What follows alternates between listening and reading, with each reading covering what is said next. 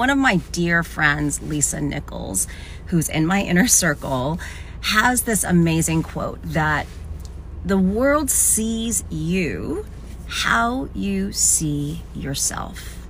The world sees you how you see yourself. And that's my question for you.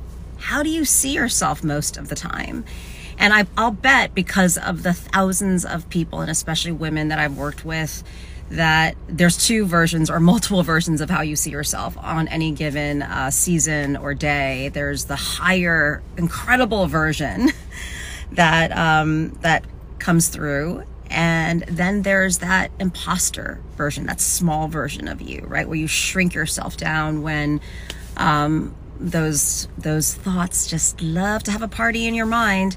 Um, and so this is my question is how do you see yourself and what is the cost of the gap between the higher best version of yourself, which by the way is your truth that you just need to step into, the gap between that and the smaller, shrunken version of yourself. What is the cost to you, to your potential, to your family, to what you're modeling, to your career, to your earning potential, to who you're on this world, in this world to be?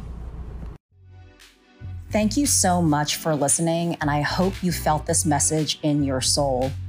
A few questions. What is the story on replay that you tell yourself about yourself? Putting achievement and appearance aside, how is your quality of life experience on a regular basis? I invite you to enroll in my wholeness coaching program and first ever retreat in New York City this November 3rd and 4th.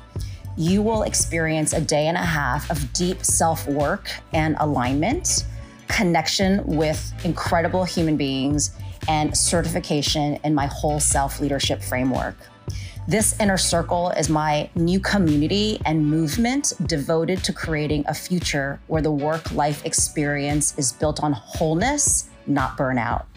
Visit claudiachan.com for more information, and I hope to see you soon.